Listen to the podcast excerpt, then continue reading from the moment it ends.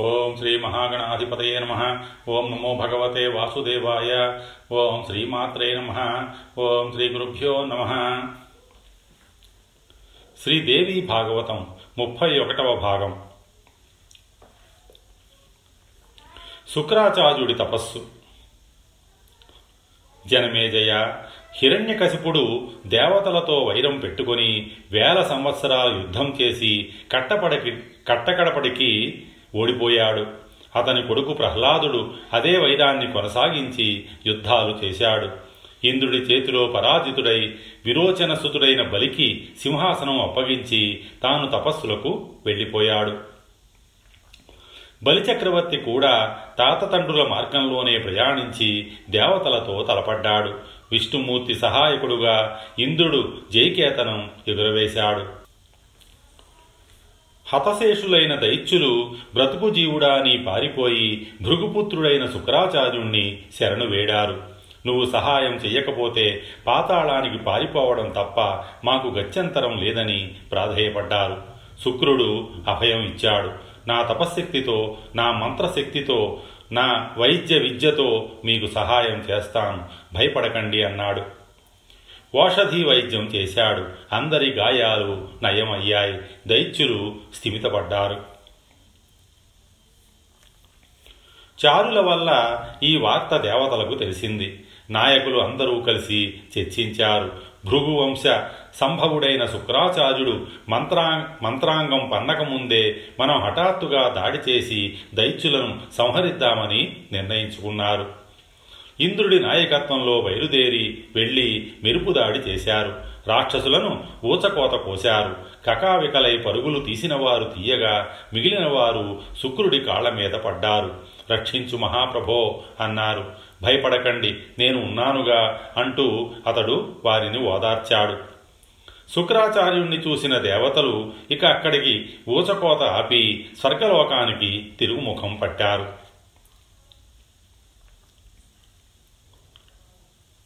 దేవతలు వెళ్ళిపోయాక అటూ ఇటూ బెదిరిపోయిన రాక్షసులనందరినీ ఆహ్వానించి భృగుపుత్రుడు శుక్రాచార్యుడు ఓదార్చాడు. ధైర్యవచనాలు పలికాడు. పూర్వం ఒకప్పుడు బ్రహ్మదేవుడు చెప్పిన సంగతి ఇప్పుడు మీకు తెలియజేస్తాను. వినండి అంటూ మొదలుపెట్టాడు. విష్ణుమూర్తి రాక్షస సంహారానికి కంకణం కట్టుకున్నాడు. వరాహ రూపం ధరించి హిరణ్యాక్షుడిని నరసింహావతారం ధరించి హిరణ్యకశిపుడిని సంహరించాడు. ఇంకా ఇలాగే క్రమక్రమంగా సర్వరాక్షస సంహారం చేస్తాడు. ఇది అలనాడు బ్రహ్మదేవుడు నాకు చెప్పిన సంగతి. అయినా భయపడకండి. విష్ణుమూర్తిని జయించడానికి అనువైన ఉపాయం ఏది ప్రస్తుతం నాకు స్ఫురించడం లేదు. అందుకని శంకరుడి దగ్గరికి సలహా కోసం వెళ్ళి వస్తాను. నేను వచ్చేదాకా మీరంతా ఇక్కడే ఉండండి. త్వరలోనే వస్తాను.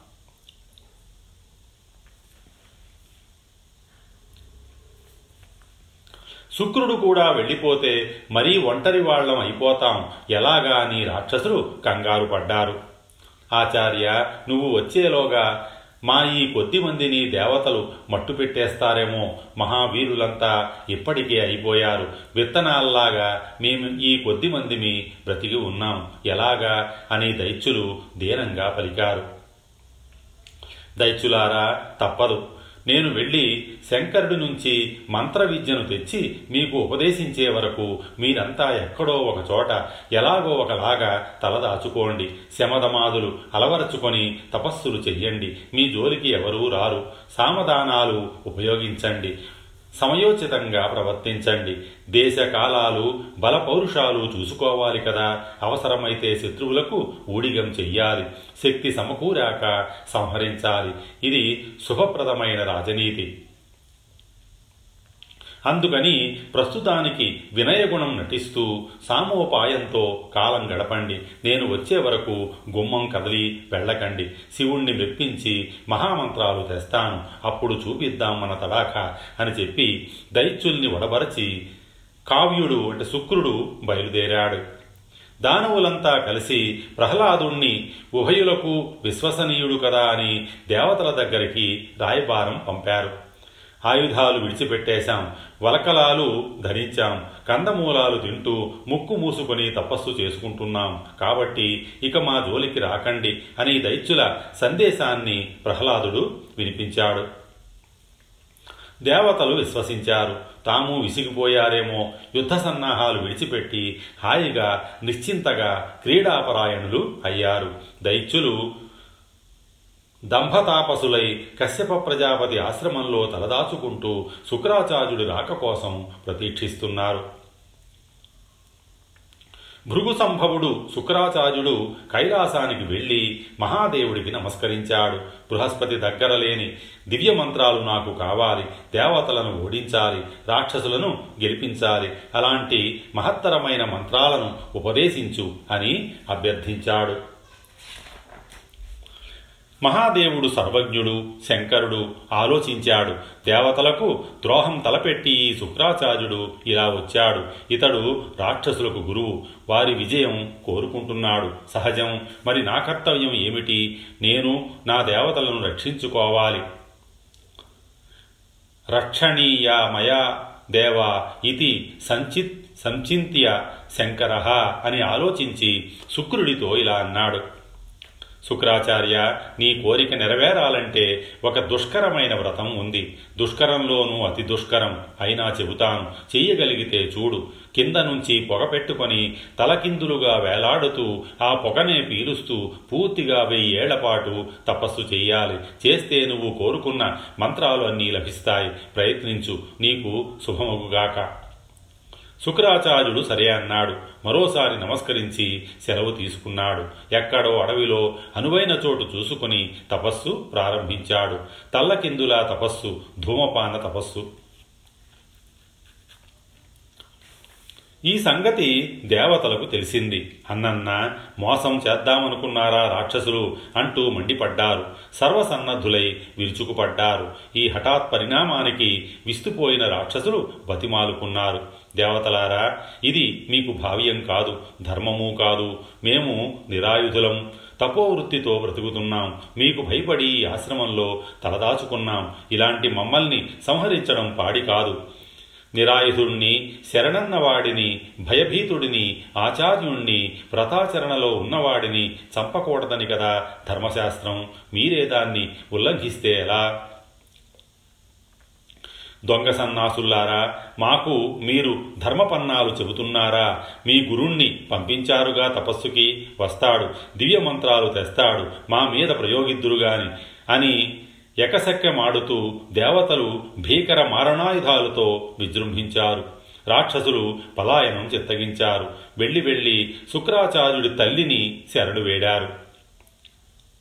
ఆవిడ అభయం ఇచ్చింది. భయపడకండి భయపడకండి. నా సన్నిధిలో అసలు భయపడకండి అంది. రాక్షసులు అమ్మయ్యా అనుకున్నారు.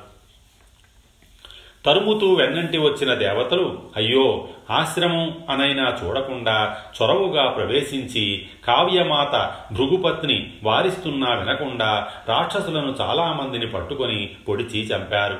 ఈ దారుణాన్ని ఎలా వారించడమా అని క్షణం ఆలోచించిన భృగుపత్ని తన తపశ్శక్తితో ఇంద్రుడితో సహా ఆ దేవతలనందరినీ నిద్రా వ్యవసుల్ని చేసింది. క్షణంలో అందరూ చేష్టలుడిగి నిద్రపోయారు. ఇంద్రుడు కూడా దీనుడై నిద్రాధీనుడు. కాబోతున్న తరుణంలో విష్ణుమూర్తి వచ్చి అతనిని తనలో ప్రవేశింపజేసుకుని రక్షించాడు. ఇది చూసి భృగుపత్రికి కోపం వచ్చింది. చూడండి నా తపశక్తి అంటూ ఇద్దరినీ కలిపి నిద్రావసులు చేసింది. ఇద్దరూ స్తబ్దులయ్యారు.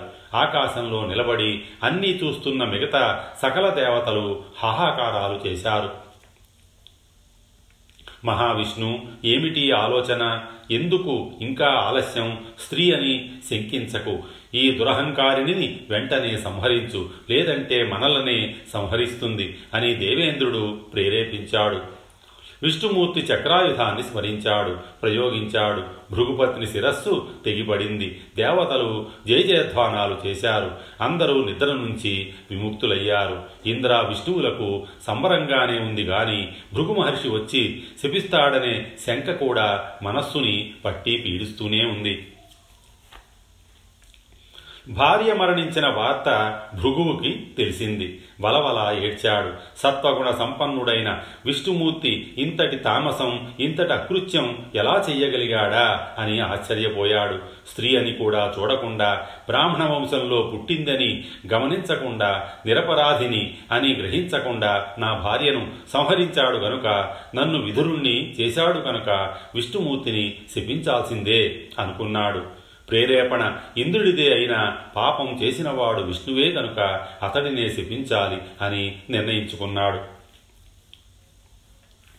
మధుసూదన నువ్వు మోసగాడివి. నిన్ను సాత్వికుడు అనుకుంటున్న వాళ్ళంతా వట్టి మూర్ఖులు. నీ తమోగుణం నాకు ప్రత్యక్షంగా తెలిసి వచ్చింది. నా ఇల్లాలిని అకారణంగా సంహరించి నాకు గుండెలలో చిచ్చు రగిల్చావు గనుక నువ్వు మత్స్యలోకంలో పదే పదే జన్మిస్తూ గర్భవాస దుఃఖాన్ని అనుభవింతువుగాక అని శపించాడు జనమేజయ భృగువు ఇచ్చిన శాపం కారణంగా విష్ణుమూర్తి అనేక అవతారాలు ఎత్తవలసి వచ్చింది. భూలోకంలో ధర్మగ్లాని సంభవించినప్పుడల్లా హరి అవతరించి అధర్మాన్ని తొలగించి ధర్మాన్ని పునఃప్రతిష్ఠితం చేస్తూ ఉంటాడు. దానికేమీ అది అలా ఉండని జనమేజయ ఇక్కడ ఒక అత్యద్భుతమైన సన్నివేశం జరిగింది. విను.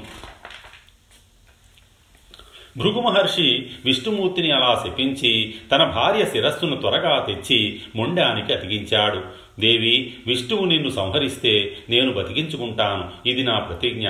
నేను ధర్మం తప్పని వాడిని అయితే శీల సంపన్నుడనైతే ఆడి తప్పని వాడినైతే నా భార్య జీవించుగాక. నా తేజశక్తిని దేవతలంతా గ్రహింతురుగాక అంటూ శీతలోదకాలను చిలకరించాడు. మరుక్షణంలో ఆ తపస్విని లేచి కూచుంది. నిద్ర నుంచి లేచినట్టు చిరునవ్వులతో నిలబడింది. సృష్టి అంతా సంతోషించింది. సాధు సాధు నినాదాలతో దంపతులను అభినందించింది. భార్య పట్ల భృగుమహర్షికి ఉన్న ప్రేమకు తపశ్శక్తికి అందరూ ఆనందాశ్చర్యాలను ప్రకటించారు.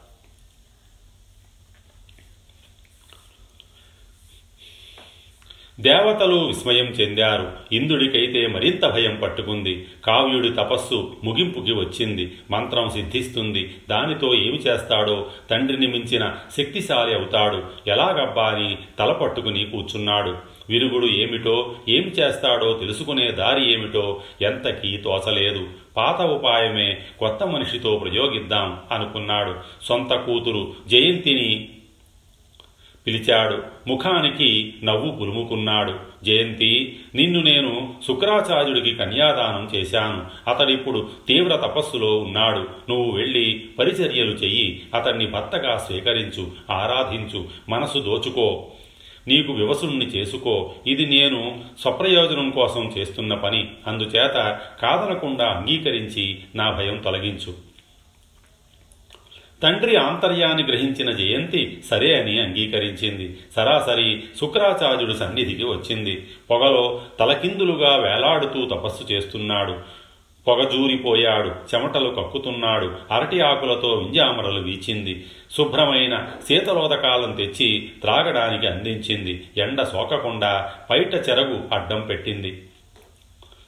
మధుర ఫలాలను ఎంచి ఎంచి కోసి తెచ్చి భక్తితో ప్రేమతో అందించింది. నిత్య కర్మానుష్ఠానానికి కుశ కుశలు కుసుమాలు సమకూర్చింది. చిగురాకులతో మెత్తని శయనం ఏర్పరిచింది. ఆదరంతో సేవలు చేసిందే తప్ప ఏ వికారాలను ఏనాడు ప్రదర్శించలేదు. శపిస్తాడని భయపడింది.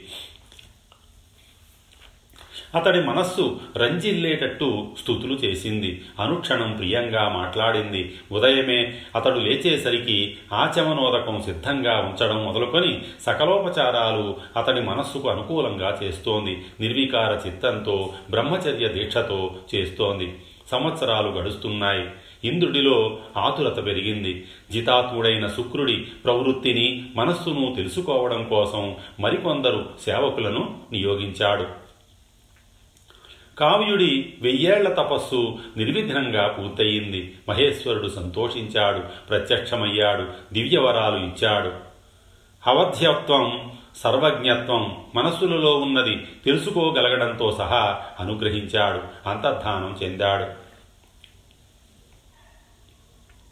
యచ్చకించిదపి బ్రహ్మన్ విద్యతే భృగునందన ప్రతిపశ్యసి యత్సర్వం యచ్చ వాచ్యం న కస్యచిత్ శుక్రుడు సంతృప్తి చెందాడు. ప్రక్కనే నిలబడి ఉన్న జయంతిని చూశాడు. నువ్వు ఎవరి అమ్మాయివి? పేరేమిటి? ఎందుకని ఇక్కడికి వచ్చావు? పని ఏమిటి? అందమైన కనులున్న చిన్నదాన నీ కోరిక ఏమిటో చెప్పు. ఎంత దుష్కరమైనా తీరుస్తాను. నీ సేవలకు సంతృప్తి చెందాను. వరం కోరుకో అన్నాడు. జయంతి ముఖం ఆనందంతో కళకళలాడింది. రవ్వంత సిగ్గుపడుతూ బదులు పలికింది. భగవాన్ నేను ఏ పని మీద వచ్చానో నువ్వు తపశక్తితో గ్రహించలేకనే అడుగుతున్నావా? జయంతి ఎరుగుదును. అయినా నువ్వు చెబితే వినాలని ఉంది. నీ మనస్సులో ఉన్నదేమిటో నిస్సంకోచంగా చెప్పు. నీకు భద్రమగుగాక. మహాముని నేను ఇంద్రుడి కూతురిని. మా తండ్రి నన్ను నీకు సమర్పించాడు. నా పేరు జయంతి అంటారు. జయంతుడి చెల్లెలిని నాకు నీపై మనసయ్యింది. ధర్మబద్ధంగా నన్ను స్వీకరించి ప్రేమతో ఆనందించు ఆనందింపజెయ్యి.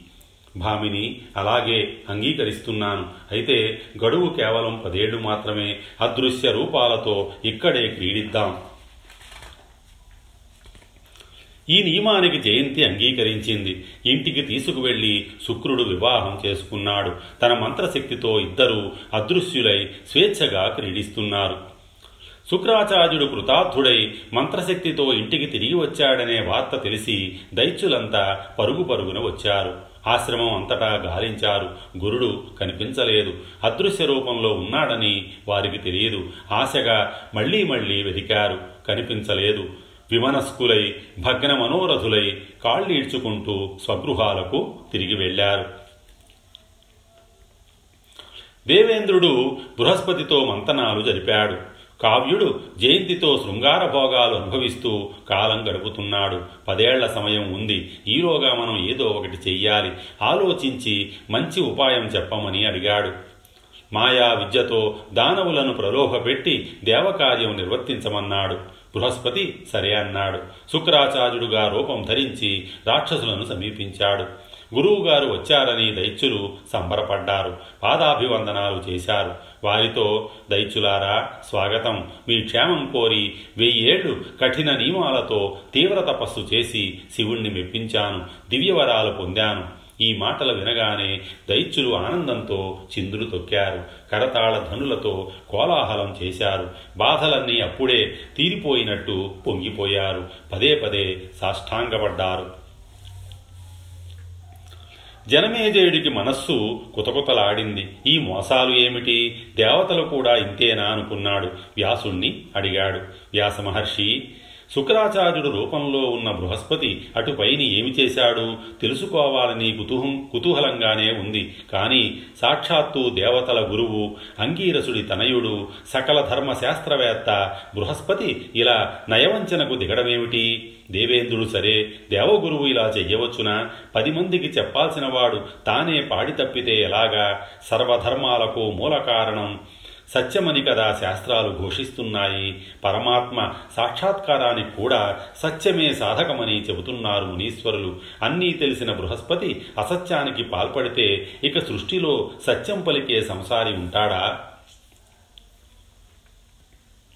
వాచస్పతి స్థధామిథ్యా వక్త చేద్దానవాన్ ప్రతి.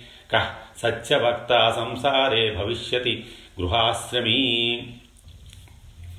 స్వార్థం కోసం కుక్షింభరులై తపస్సులు కూడా అసత్యాలు పలకడమేనా? శిష్టులే లేకపోతే ఇక వేద ప్రామాణ్యం ఏమైపోవాలి?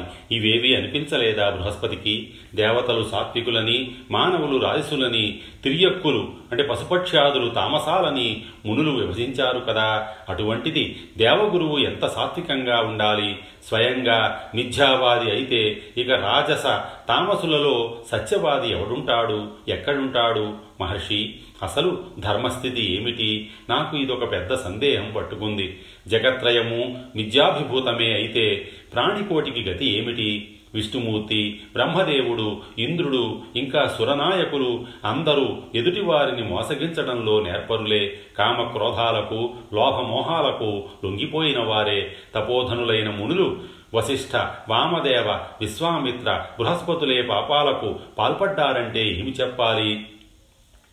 ధర్మానికి గతి ఏమిటి? ఇంద్రుడు అగ్ని చంద్రుడు కడకు బ్రహ్మదేవుడు పరకాంత వ్యామోహితులయ్యారు అసలు ఆర్యత్వం అనేది ఈ భువనత్రయంలో ఎక్కడైనా ఎప్పుడైనా ఉంది అంటావా? ఎవరి మాటను ఉపదేశంగా స్వీకరించాలి? ఎవరి జీవితాన్ని ఆదర్శంగా తీసుకోవాలి? దేవతలు మునులు అందరికందరే అయితే ఇక చేసేది ఏమిటి?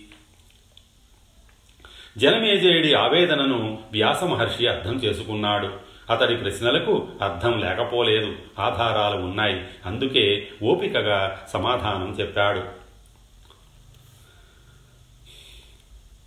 జనమేజయ త్రిమూర్తులేమిటి ఇంద్ర బృహస్పతులేమిటి దేహధారి అయితే చాలు ఎవరికైనా ఈ వికారాలు తప్పవు. విష్ణుమూర్తి రాగి శివుడు రాగి బ్రహ్మ కూడా రాగ సంయుతుడే రాగవంతుడు చెయ్యని అకృత్యమంటూ ఏమి ఉంటుంది? కాకపోతే చాతుర్యం ఉన్నవాడు పైకి విరాగిగా కనిపిస్తాడు గొప్పగా నటిస్తాడు. అయితే ఇది అట్టే కాలం సాగదు. సంకట పరిస్థితి వచ్చినప్పుడు అసలు రంగు బయటపడుతుంది. స్వగుణం వెల్లడి అవుతుంది దాగదు కదా. కారణరహితంగా కార్యం ఉండదని కారణ గుణాలు కార్యానికి సంక్రమిస్తాయని నీకు చాలాసార్లు చెప్పాను. మళ్ళీ చెబుతున్నాను. బ్రహ్మాదుల ఉత్పత్తికి కారణమైన గుణాలు వారి ప్రవృత్తులలోనూ ప్రతిఫలిస్తాయి. దేహం ఉన్నంత వరకు ఇది తప్పదు. అయితే పరోపదేశ వేళలో విస్పష్ట విస్పష్టంగా అందరూ శిష్టులే. తమ దాకా వచ్చేసరికి మాత్రం ప్రతి ఒక్కరూ ఖచ్చితంగా జారిపోతారు. కామ క్రోధ లోభ ద్రోహ మాత్సర్య అహంకారాలను వదిలిపెట్టగలిగిన దేహధారి ఒక్కడూ నాకింతవరకు కనిపించలేదు. ఈ సృష్టి ఈ ప్రపంచం ఎప్పుడూ ఇలాగే ఉంది. మరోలా ఉండదు కూడా. అంతా శుభాశుభమయం కదా.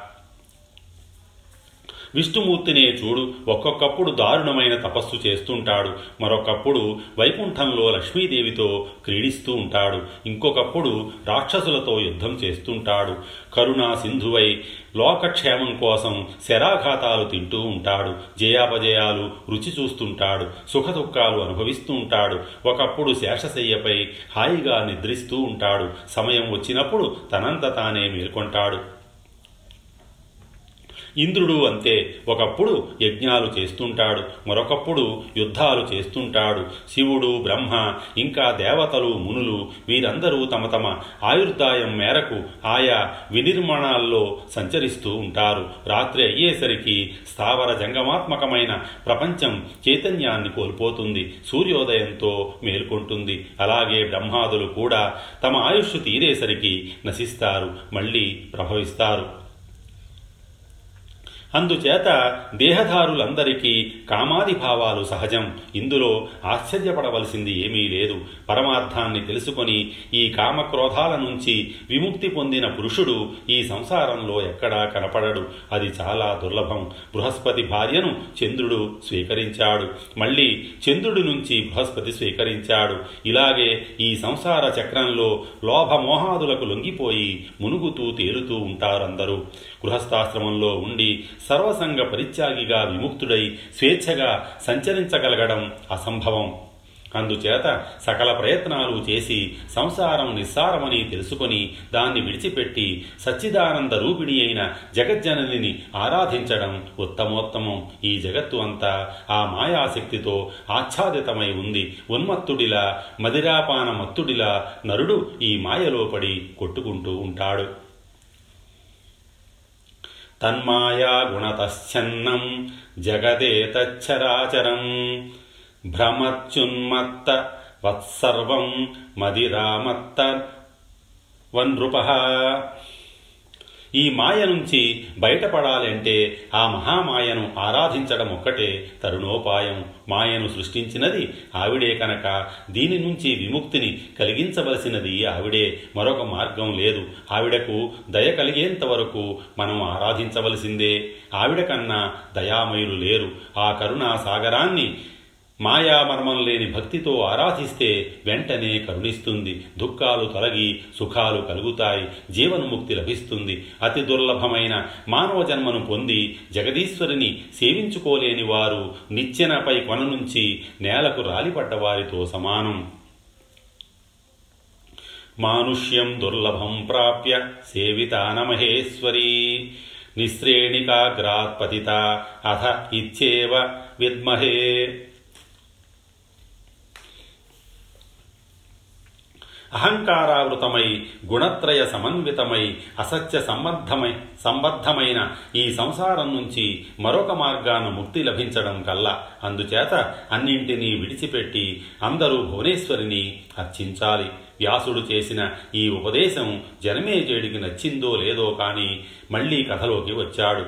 శుక్రాచార్యుడు రూపం ధరించి రాక్షసుల మధ్యకు వెళ్ళిన బృహస్పతి ఏం చేశాడు? శుక్రుడు ఎప్పుడు తిరిగి వచ్చాడు? ఏమి జరిగింది? ఆ వివరాలు చెప్పమని అర్థించాడు. వ్యాసుడు వివరించాడు. స్వస్తి. శ్రీ ఉమామహేశ్వర పరబ్రహ్మార్పణమస్తు.